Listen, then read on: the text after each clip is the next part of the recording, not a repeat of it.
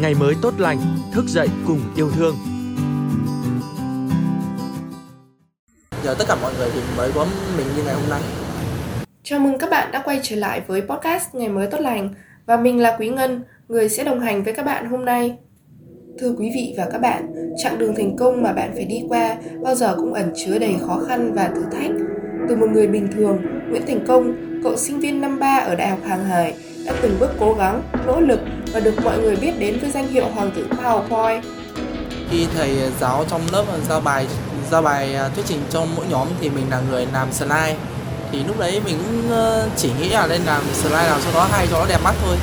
Sau khi làm xong thì mình lấy điện thoại à, mình quay cái bài thuyết trình của mình up lên tiktok. Bởi vì lúc đấy tiktok của mình chẳng có gì đặc biệt giống như cái giống như cái kênh tiktok của những người khác ấy. Thì uh, sau một ngày hôm sau thì uh, thấy uh, cái đoạn video mà uh, em đắp lên về cái bài thuyết trình ấy thì nó lên lên xu hướng rất là mạnh. Thì từ đấy thì mình bắt đầu theo content luôn cho đến tận bây giờ.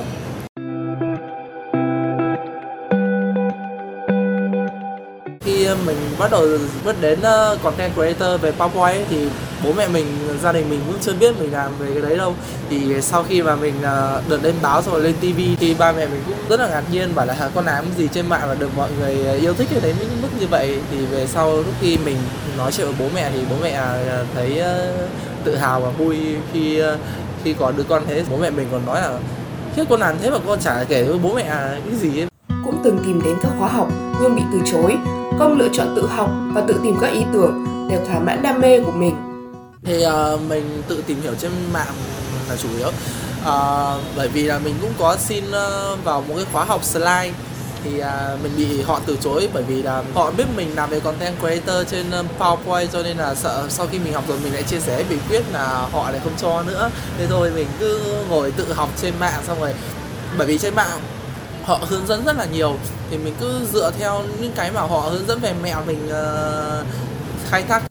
quá trình trở thành hoàng tử PowerPoint của công bắt đầu bằng sự bất ngờ nhưng để có thể trở thành một Nguyễn Thành Công hoàn thiện hơn, Công cũng như những người khác phải bỏ ra nhiều sự cố gắng, nỗ lực mà ít có ai hay. Từ uh, đã biết Công là ai và đến sau đến bây giờ thì trong khoảng thời gian ấy thì mình nghĩ là mình đã thay đổi mặt nhận thức và cái độ kiên nhẫn. Ngày xưa mình rất là hay nổi giận xong rồi rất là hay uh, thể hiện bộ lộ cảm xúc bên ngoài kể cả cái việc nhỏ nhặt là mình rất là hay cáu gắt. Mình cũng nhận được nhiều lời comment hay nhưng mà trong lời comment hay đó sẽ rất là nhiều lời comment chê xong rồi comment nhờ vả xong rồi thêm cả comment chửi trên mạng xã hội nữa. Cho nên là thì sau một khoảng thời gian đấy thì mình cũng bắt đầu quen dần với việc đấy và mình cũng tự tiết chế với bản thân mình hơn.